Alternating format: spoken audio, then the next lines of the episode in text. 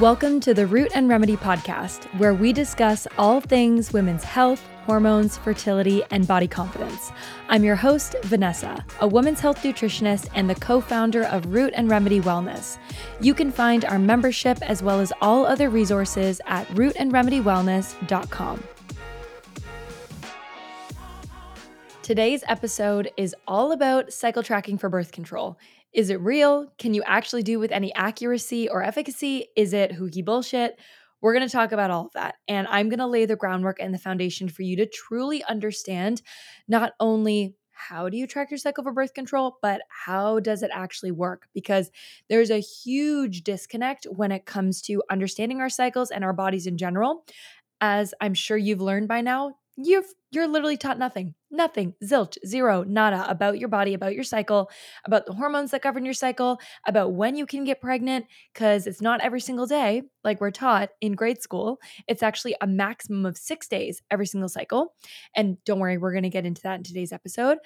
But essentially we want to talk about what are our birth control options when it comes to cycle tracking because a lot of people have trouble with hormonal birth control. They've got issues with IUDs. They don't like the pill, the patch, the injection, whatever it is that you've tried. And they're looking for non hormonal options that maybe aren't the copper IUD because the copper IUD is essentially the only other non hormonal option you've got other than tracking your cycle. So to take you a little bit deeper into this topic, I'm going to start with a little story.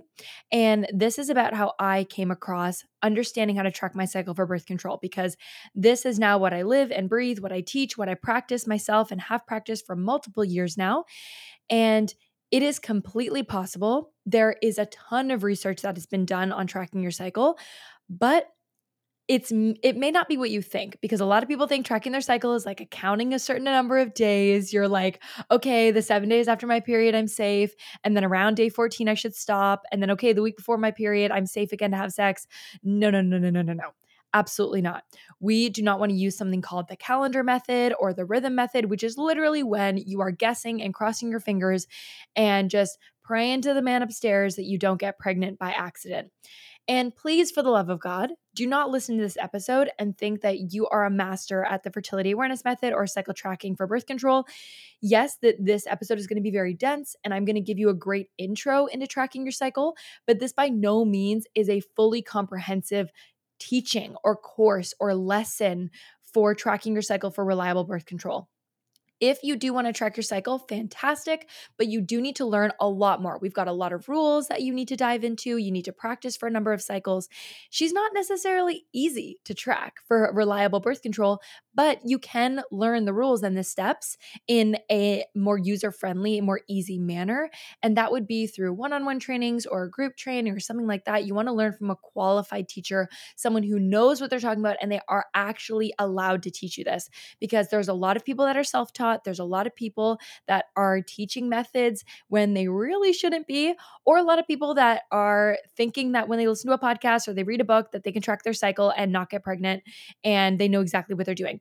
Please do not do that. Do not be one of the people that ends up getting pregnant unexpectedly because you were not tracking your cycle appropriately. If you do want to learn how to track your cycle, you want the full training, you can do this one on one with me. You can book a discovery call in the show notes for this episode, and I'd be happy to talk to you about it. But just know that this is just an intro into tracking your cycle. Yes, we're going to go through a lot of the information, a lot of the different biomarkers, and you are going to feel like you've got a great understanding of tracking your cycle. But I don't want you to think that this is the be all end all because it's really, really not. Okay, Story time. So, the reason why I know for a fact cycle tracking does work for birth control, and when I say cycle tracking, I'm talking about something called the fertility awareness method, because there's a lot of ways you can quote unquote cycle track for birth control. Like I said, you guess the number of days, you pull out when you think you're ovulating, a lot of these things that don't actually work. Whereas when we talk about fertility awareness method or the fertility awareness method, we're talking about being very specific about tracking your fertile biomarkers. So, fertility biomarkers like your temperature, your cervical fluid, your cervical positioning, which I'll dive into in a little bit after or later in this episode. But I don't want you to think that cycle tracking is like this woo woo thing. It's very, very well studied. You can practice it with over 99% efficacy. So, of course, this is when you do it perfectly, but even when you don't do it perfectly, we get in the early 90s, which is very comparable to other types of birth control, both hormonal and non hormonal. So it's really important that you're at least thinking about cycle tracking and having an open mind when it comes to the fertility awareness method. So, the way I came across this method is first, I was on hormonal birth control, the pill, for multiple years to quote unquote clear my hormonal acne. It did clear my acne for the time being. Very grateful. Thank you, hormonal birth control, while I was on it. But once I came off birth control, because I realized there was a lot of side effects to birth control, I was learning a lot more about my body and my health and diving very, very deeply into wellness at that point. And I just decided for me personally, I was without a partner at that point. It was a good time for me to transition off birth control. I wanted to know what my body was like without the pill because I was worried that maybe I was getting some of these negative side effects that I wouldn't be crazy about. And I also have a history in my family with breast cancer. And at the time, I wasn't told that birth control can actually increase your risk of breast cancer, but over learning a little bit more, doing my research, understanding the pill and its risks, I did learn that you have a quite or you have an increased risk of breast cancer and other estrogen related cancers when you're on birth control. And my mother um, is a survivor of breast cancer and a couple other types of cancer. So for me, it just really wasn't an option. I did not want to increase my risk of cancer when a lot of other people in my family, specifically my mother and other other direct family members, had struggled with cancer. So I transitioned off birth control and, of course, didn't want to get pregnant. And I didn't necessarily want to be destined for a pregnancy. Also, was given no resources when it came to understanding my cycle and my body and my fertility. So I tried the copper IUD. First of all, that insertion, oh my God. I have never, ever, ever felt pain like that in my life, nor do I ever hope I, I feel pain like that ever again.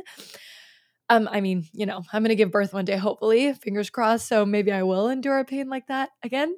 But oh my sweet lord, my heart goes out to every single menstruator who has gotten an IUD put in you feel like you are going to pass out and throw up and die all at the same time. It is the most excruciating, uncomfortable, like soul leaving your body feeling when you get an IUD put in. I don't know why there's no anesthetics. I know some places at least where where I live in Toronto are now starting to give anesthetics. Thank God because it's disgusting the pain that you feel. And they're like oh yeah you're gonna have like mild to moderate. Some people feel intense pain. And i'm literally like levitating on this in this person's like doctor room. And i'm like is this normal? Like i was like this pain literally needs to stop or i think i'm gonna throw up and pass out. And she was like this is normal. It's okay. It's gonna pass. It's gonna pass oh my god so girl i feel you if you've got an iud put in we got to stand together because that is rough. That really, really hurts. Anyway, for me, the copper IUD was incredible, honestly. For the first year and a half, I loved my copper IUD. I could have sex whenever, wherever I wanted. I wasn't worried about getting pregnant. It was a great form of birth control for me, but I wasn't on any hormones. And I really loved that. My cycle came back. I obviously had a ton of acne come back, unfortunately. Nobody again told me that when I come off birth control, my acne will resurface. But alas, I figured out more natural ways to heal that. And we talk a lot about that in earlier episodes. Episode one with Kristen Cunningham, the acne episode. If you're someone who's struggling with acne, especially hormonal acne, definitely give that episode a listen. I'll also link it in the show notes. But for me, when it came to coming off birth control and getting that IUD, I experienced a little bit of uncomfortable, heavier bleeding for the first little while, but then my periods went back to normal. I was totally fine. Some more mild ish cramping because that's quite normal when you put a foreign object into your uterus and your uterus has literally never seen anything or had anything touch it before ever. So it totally makes sense that your uterus is like, what the hell is this foreign object in me. I don't like this. Let me try to eliminate this, or let me get super inflamed because I'm not happy that you put this random object inside of me. But within a few months, that pain subsided and and everything was fine. The next year and a half, had a boyfriend, everything was good. I was super super happy with being able to be intimate and all that stuff. And then things took a turn for the worst and I started to get excruciating pain anytime after I was intimate. And it was so, so bad. I literally couldn't sit up. I couldn't stand. I couldn't walk. I was literally bedridden crying my eyes out.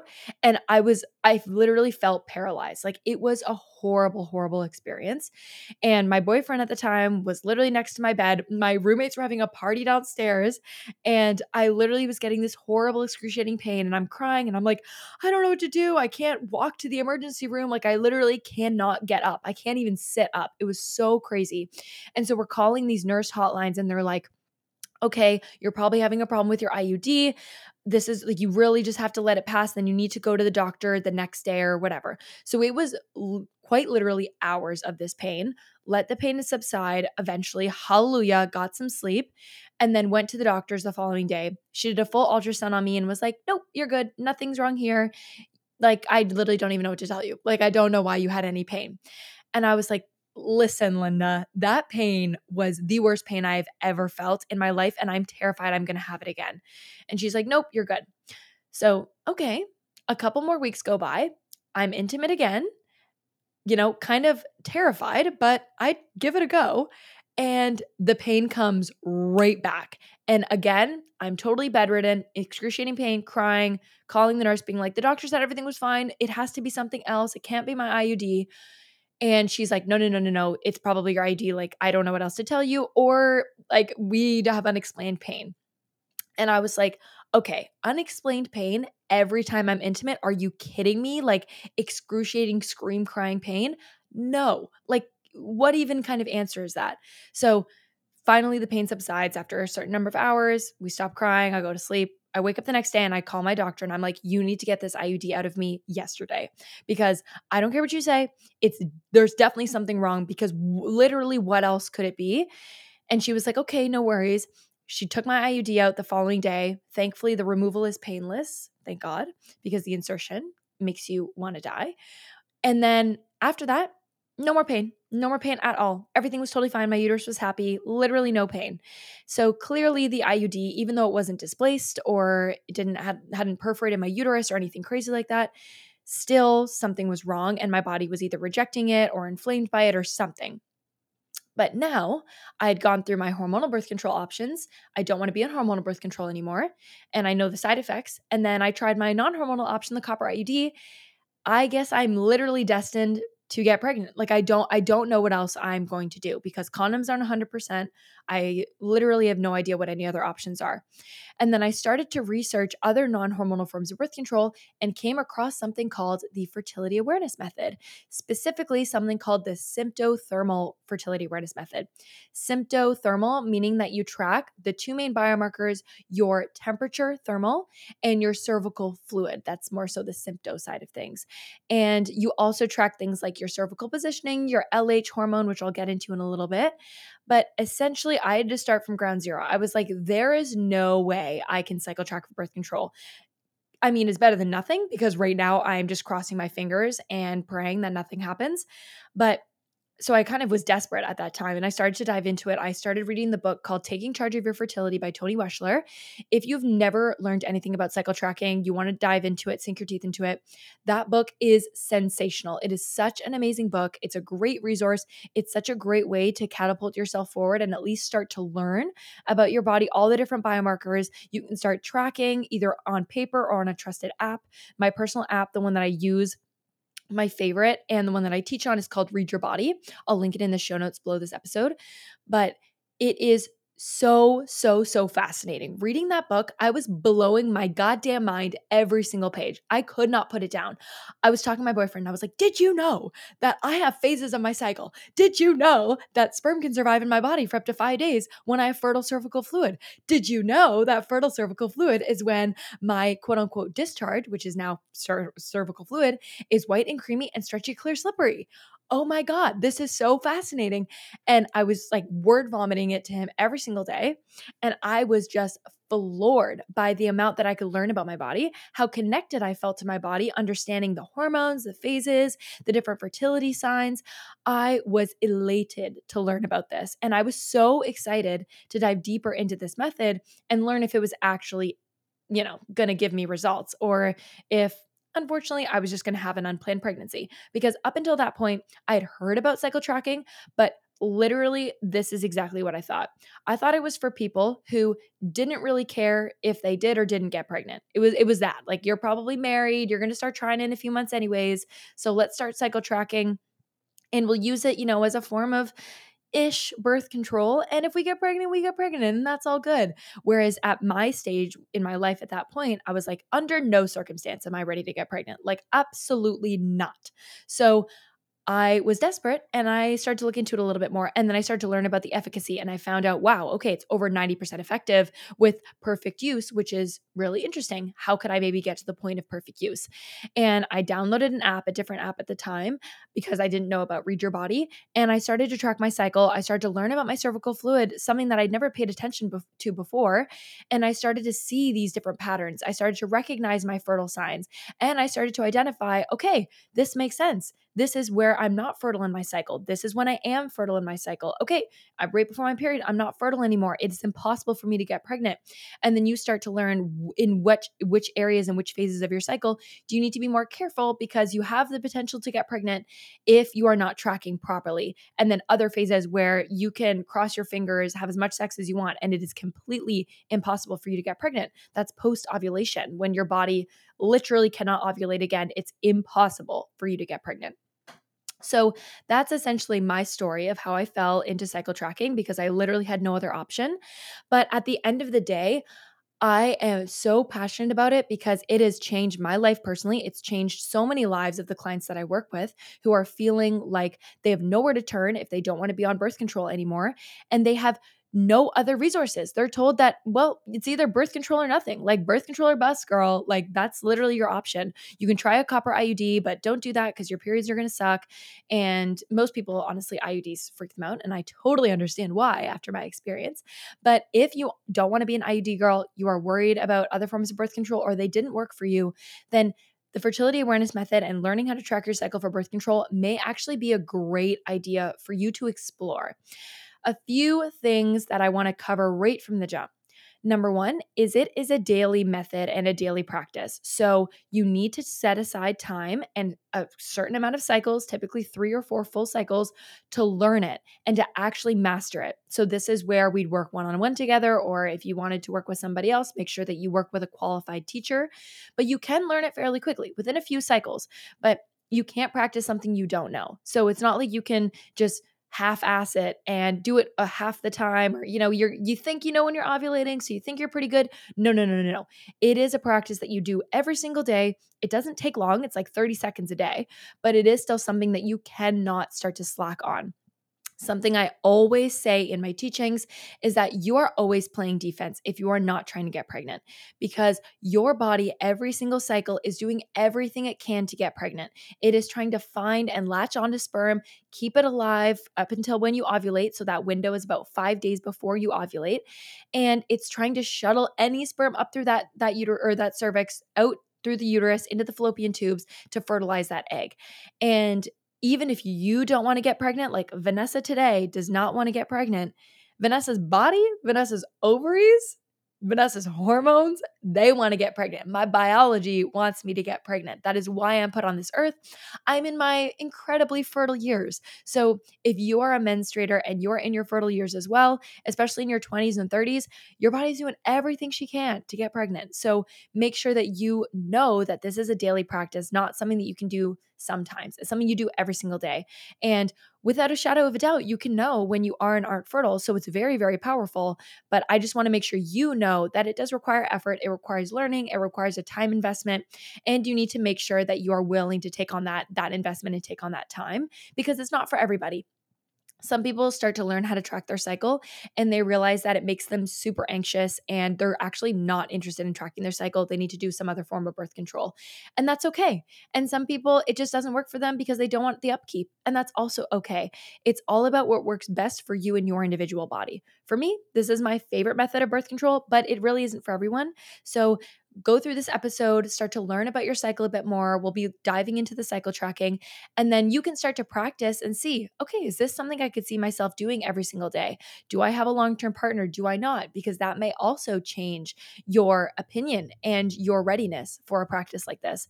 And you'll also want to talk to your partner if you do have one about this practice because you want to make sure that they're supporting you in your learning process, that they're comfortable with you guys using other forms of birth control for the time being, like condoms or other barrier methods, to make sure that you don't get pregnant or you don't have any slip ups while you're learning the method. So let's dive into what cycle tracking actually is and what is the fertility awareness method. So, with the fertility awareness method, you are identifying exactly to a T the days you are fertile and the days you are not fertile because your body and your hormones and your cycle, everything like that, is all working in harmony throughout your entire cycle. And you are only fertile for approximately a week each cycle, which is crazy because we are taught Coach Carr style don't have sex or you will get pregnant and die, or at the very least, you will get pregnant. I don't care when or where you have sex. And everyone's like freaking you out from the day that you're born to be terrified of getting pregnant when it's just not true. And I think of how many unplanned pregnancies we could have avoided by telling young women this that, hey, you can't get every pregnant every single day of your cycle, but you are hella fertile for a certain portion of it. So don't play any games, girl. Make sure that you're keeping track of when you are fertile, especially if you're using something like condoms, or oh my God, especially if you're using something like pulling out. Because the fact that we don't talk about it and the fact that we are undereducated leaves a huge gap in education and a huge gap in knowledge. And honestly is incredibly irresponsible, in my opinion. And this is just because I've had so many goddamn clients where they have booked a discovery call with me and we start talking. And I'm like, tell me about your history with birth control. And they're like, I am pissed because I got pregnant by accident because I didn't know this information. I didn't know that I was fertile at a certain point in my cycle. I didn't know that I could have actually been looking out for this and I could have avoided this unplanned pregnancy. So I digress. But this is why it's so important that you do know you are hella fertile for a certain point of your cycle, but it's not your entire cycle. And how do we actually figure this out? When are you fertile?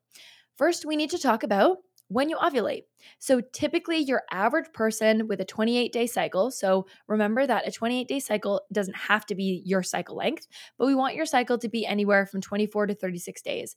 If you've got a longer or shorter cycle, this is going to vary, but I'm talking about in a typical healthy cycle.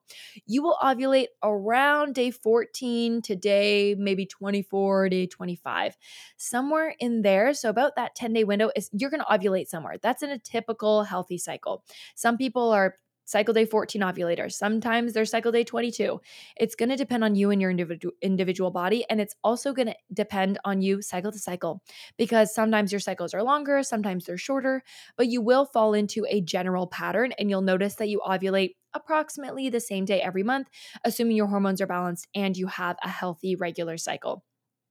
If you don't have a regular length cycle, your periods come every 30 days and then 90 days and 70 days, and it's all over the place, you can still track your cycle for birth control. It's definitely more difficult, and you need to be on red alert in the sense that you're kind of almost always potentially fertile especially when you're observing your fertility biomarkers, because a lot of the time when your hormones are imbalanced, they can show up as fertile even though you're not fertile and it can get kind of confusing. So again, definitely make sure that you're learning from someone who's qualified to teach you because this method will look a little bit different for you, but you can totally do it. You can absolutely track your cycle for reliable birth control even if your cycles aren't super super regular.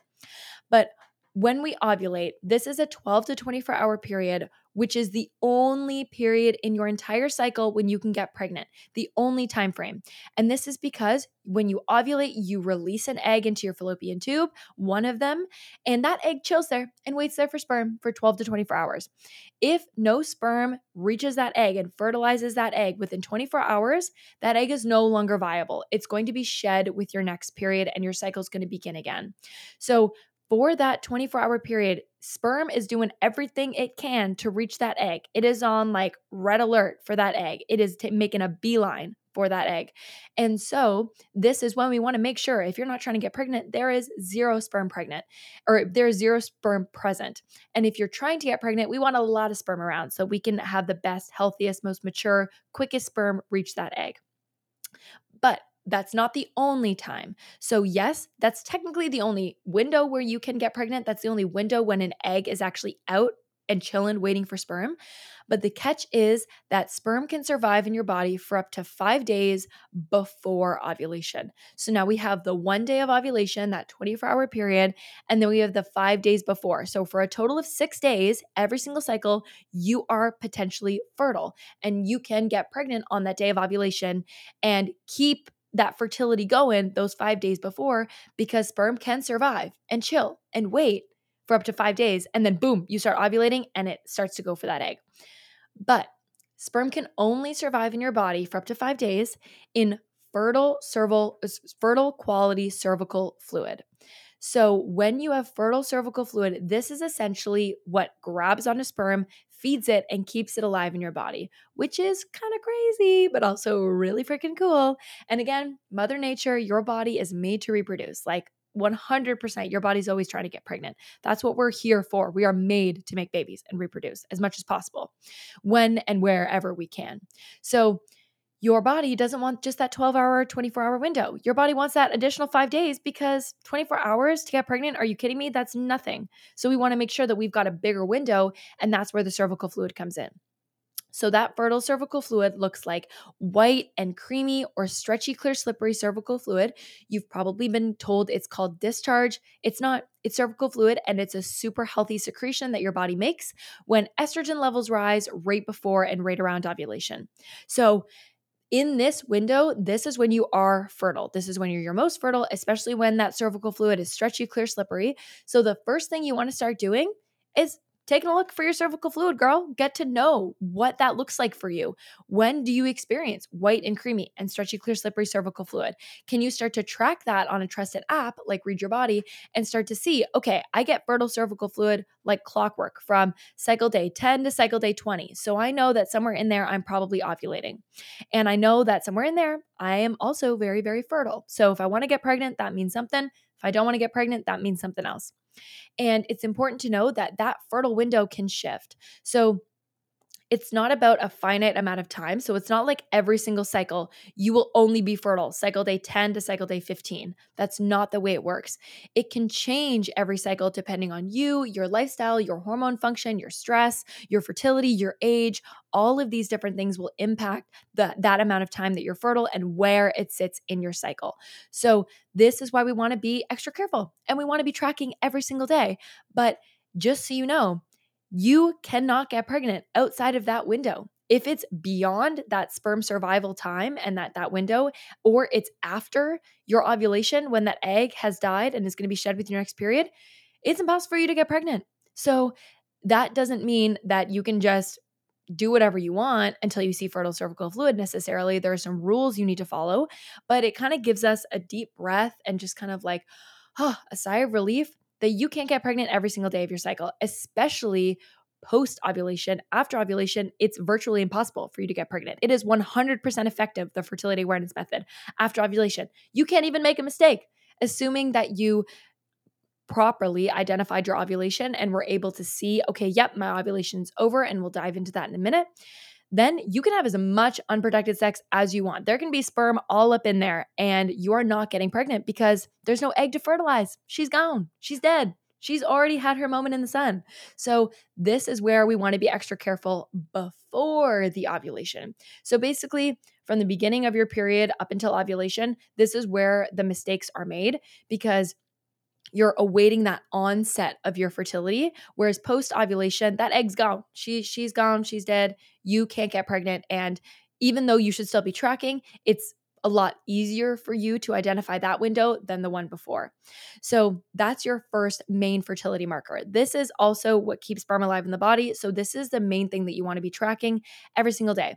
The way you track your cervical fluid is before you pee. So your average person pees like four to five plus times per day. So every time you pee, take two clean fingers, wash your hands before you go pee, wipe front to back, and observe what you got on your fingers. Do you see anything white and creamy? Does it is it stretchy, clear, slippery? When you wipe front to back, does it feel creamy like lotion, like very moist? Does it feel dry like your regular vagina? You don't really feel anything. Or does it feel slippery like dish soap or really wet like water, something like that? that is what you're observing. And that cervical fluid will be telling you, okay, girl, you're fertile right now. So do with that what you will.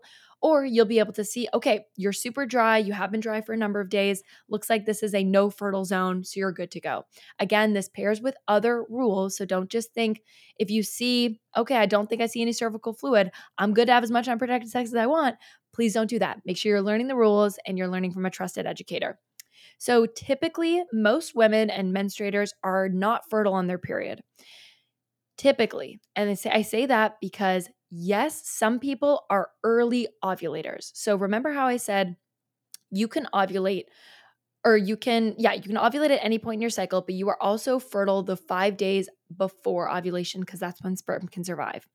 So, what if you ovulated on day 10 of your cycle? That would probably mean, say hypothetically, I have a seven day period and then I ovulate on day 10 you bet your bottom dollar that I was probably fertile on my period because those last three days of my period or those last two days of my period, I technically could have been producing fertile cervical fluid. Sperm could technically survive. And then, boom, two days later, when I ovulate after my period's done, or three days later after my period's done, I'm like, what? But I just had my period. What the heck's going on? This isn't necessarily common, but it's possible. So, this is again why you want to track your cycle. What's your cycle length? Are you a short cycle person? Are you a long cycle person?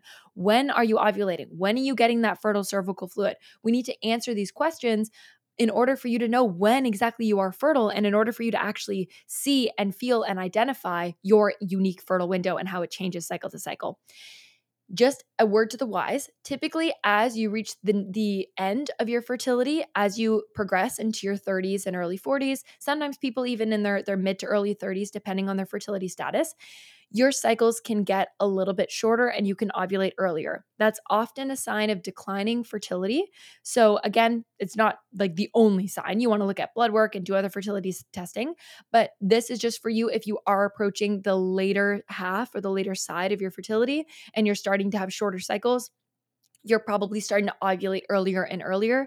And that is your body just saying, hey, we're kind of struggling here to ovulate properly and to find a good quality egg because there's maybe not be that, or there might not be that many left. So, something to think about if you are someone who is ovulating quite early or your cycle is very short, you just want to cross reference that with where you are in your fertility journey. Okay. So that is why it's possible to get pregnant on your or to be fertile on your period because if you're an early ovulator, technically sperm could still survive. I know it sounds crazy. It's not common, but it is possible. And I only give you the real information. You know, I would never sugarcoat things and lie to you. We don't do that on this podcast. So, first things first, you've got your cervical fluid. You're going to wipe front to back with two clean fingers every time you before you pee observe what you're looking at on your fingers and then again record it in a trusted app that you can start to see this pattern over time. You can put in, okay, dry today. Ooh, I've got my white creamy today. Ooh, I've got my stretchy clear slippery today. Yay, maybe I'm approaching ovulation. Oh, I'm back down to dry. What does that mean? Interesting. Just start to observe your patterns, but know that you are your most fertile when you've got white, creamy, lotion like cervical fluid, as well as when it's stretchy and clear and slippery. It usually looks like snot or like a raw egg white or like a gel, anything like that is going to be your fertile cervical fluid. It can also look very watery. So it can just feel like water. Sometimes you'll get that gushing feeling and you'll feel it literally like go down your leg, or it feels like you peed yourself a bit or you started your period. That is your fertile cervical fluid coming on out, girl.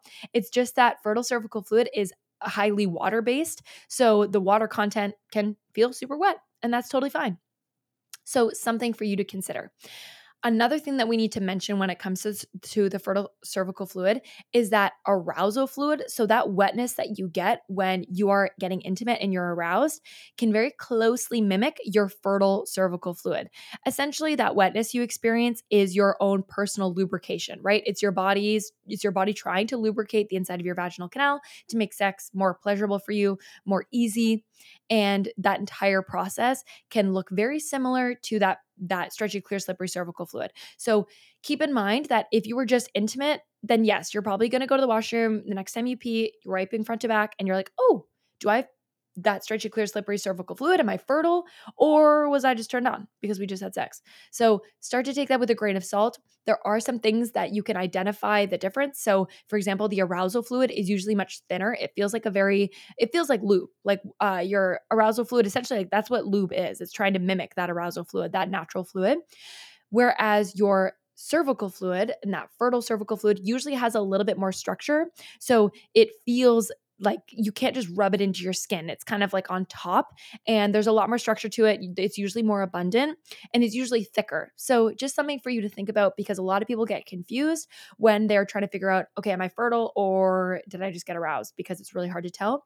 Also, your arousal fluid should clear up essentially within a couple hours of you being intimate. So that's something for you to consider as well. Just make sure that you're looking out for the difference, or else every time you're intimate, you're going to think you're fertile, and that's going to stress you out. That will not be fun, especially if you're getting intimate with a partner.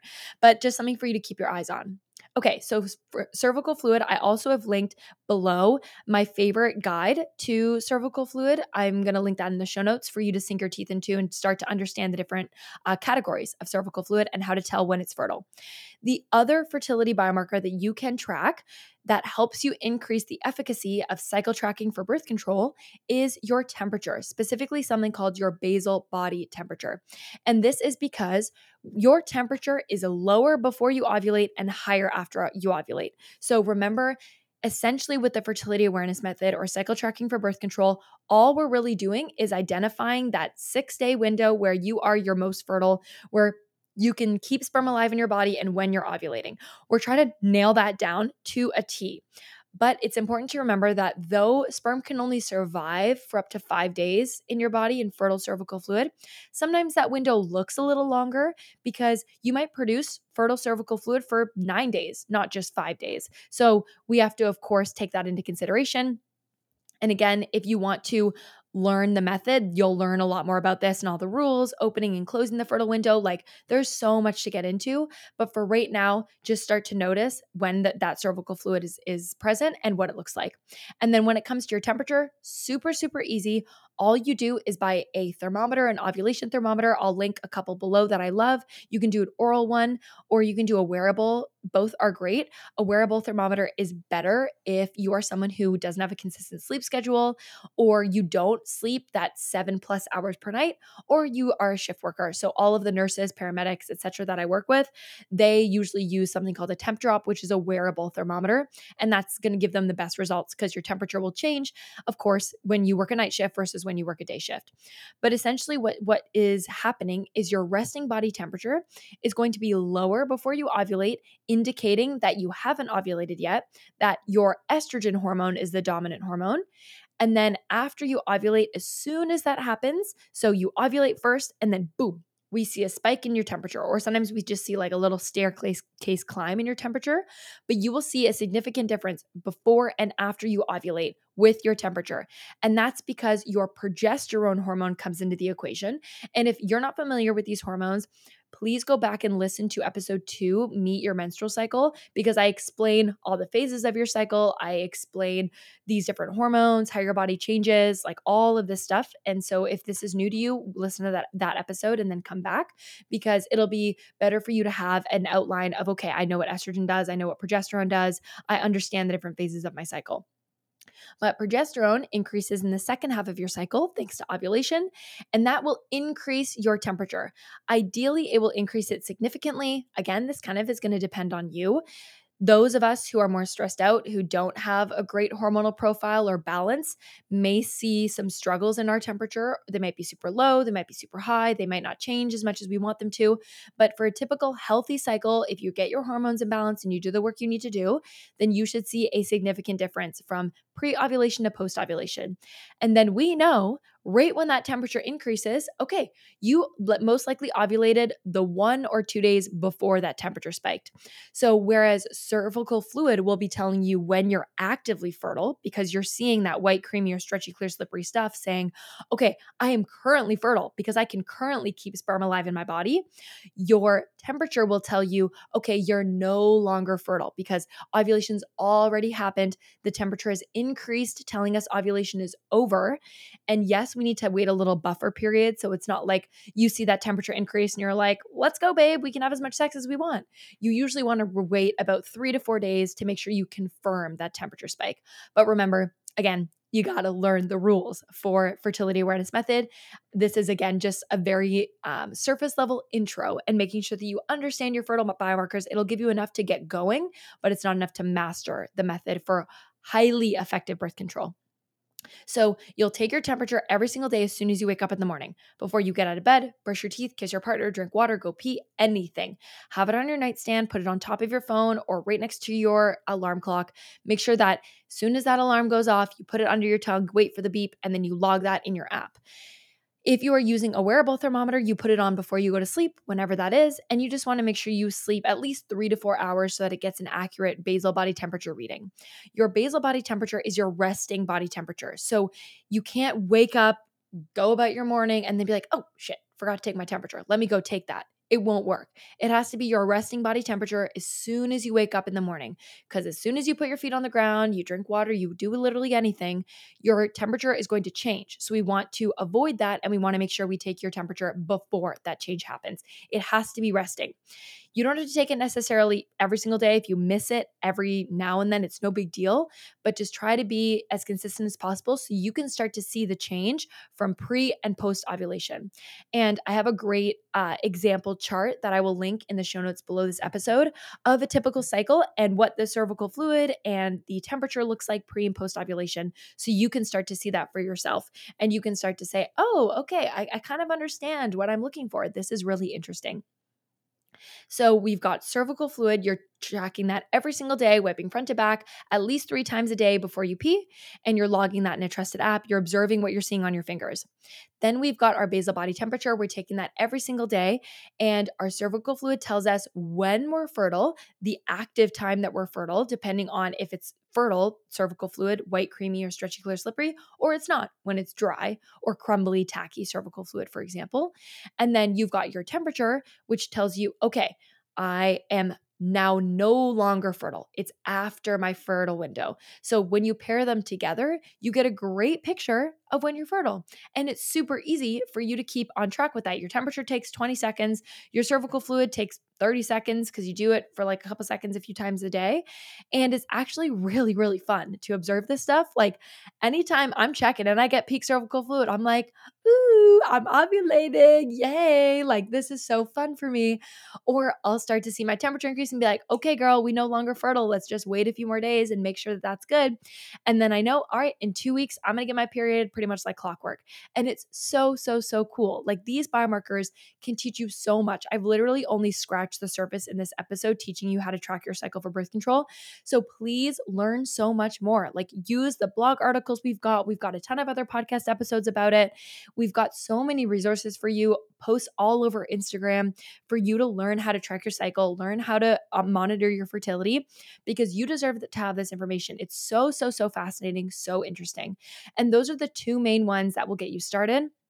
Remember that it's not enough to just track them willy nilly. It's enough for you to do that for interest. But if you do want to learn the full method, book a discovery call with me. I'll link that below and make sure that you're learning from a trusted educator. If you don't want to be on hormonal birth control and you also don't want an IUD and you're curious about, okay, could I cycle track for birth control? What would that look like for me? And maybe I need to do a little bit of work to get my hormones in balance first. Or maybe I can just jump right to it and I can come off birth control and start to cycle tracking right away because you can also do that. You just need to give your body a few cycles to start to observe your different patterns. That's the most important thing to do. But this episode was really about giving you that education, giving you that liberation and empowerment to know that you can track your cycle for birth control with incredible efficacy. It does require a lot of effort. You definitely need to track it every single day. It's not something you can slack on or do just like on the side. You really have to show up and learn the method, learn the rules, and make sure that you're putting the time and energy into it. But once you learn it, oh my God, it's it's like the back of your hand. It's like riding a bike. At any moment, someone could ask me, hey, are you fertile? And I'd be like, Yes, or no, I'm not. Or I'm at the beginning of my fertile window, or I think I ovulated yesterday, or I have two days left of fertility, or whatever. It's so interesting how much you can learn about your body and how much you can nail down your fertility to a T, whether you're trying to get pregnant or you're trying to avoid pregnancy. Both you can use cycle tracking and the fertility awareness method for.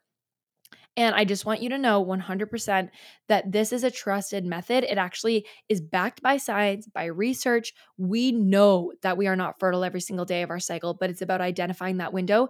This has nothing to do with just looking at a calendar, counting your days, assuming you're fertile when you're actually not, and blah, blah, blah. You have to track with a method. That's so important. You cannot guess. You cannot just think you know when you're ovulating. I cannot stress that enough, or else you are going to say, "Oh, nope, cycle tracking didn't work for me." See, it doesn't work. It's it's not a worthy method. You have to learn it properly. That's the most important thing. So, I hope this episode was very helpful. And again, if you want to learn more about cycle tracking, I've linked a ton of resources below for you to dive into the fertility awareness method. And I'm always here if you want to book a discovery call to ask more questions, learn about how the fertility awareness method can support you, how to track your cycle for birth control, or for conception. Thank you so much for listening to the Root and Remedy podcast. If you enjoyed this episode, if you like our information and find this helpful, then it would mean the world to us if you would leave a five star rating and review and follow or subscribe to us anywhere you listen to your podcast. It really helps to get the show out to more people. It shows us the most support and it also allows us to get even better guests so we can bring you the best content possible. And of course, if you want to dive more into our membership, you can use the code podcast for 20% off your first month. Okay, we'll see you next Sunday. Thanks for listening.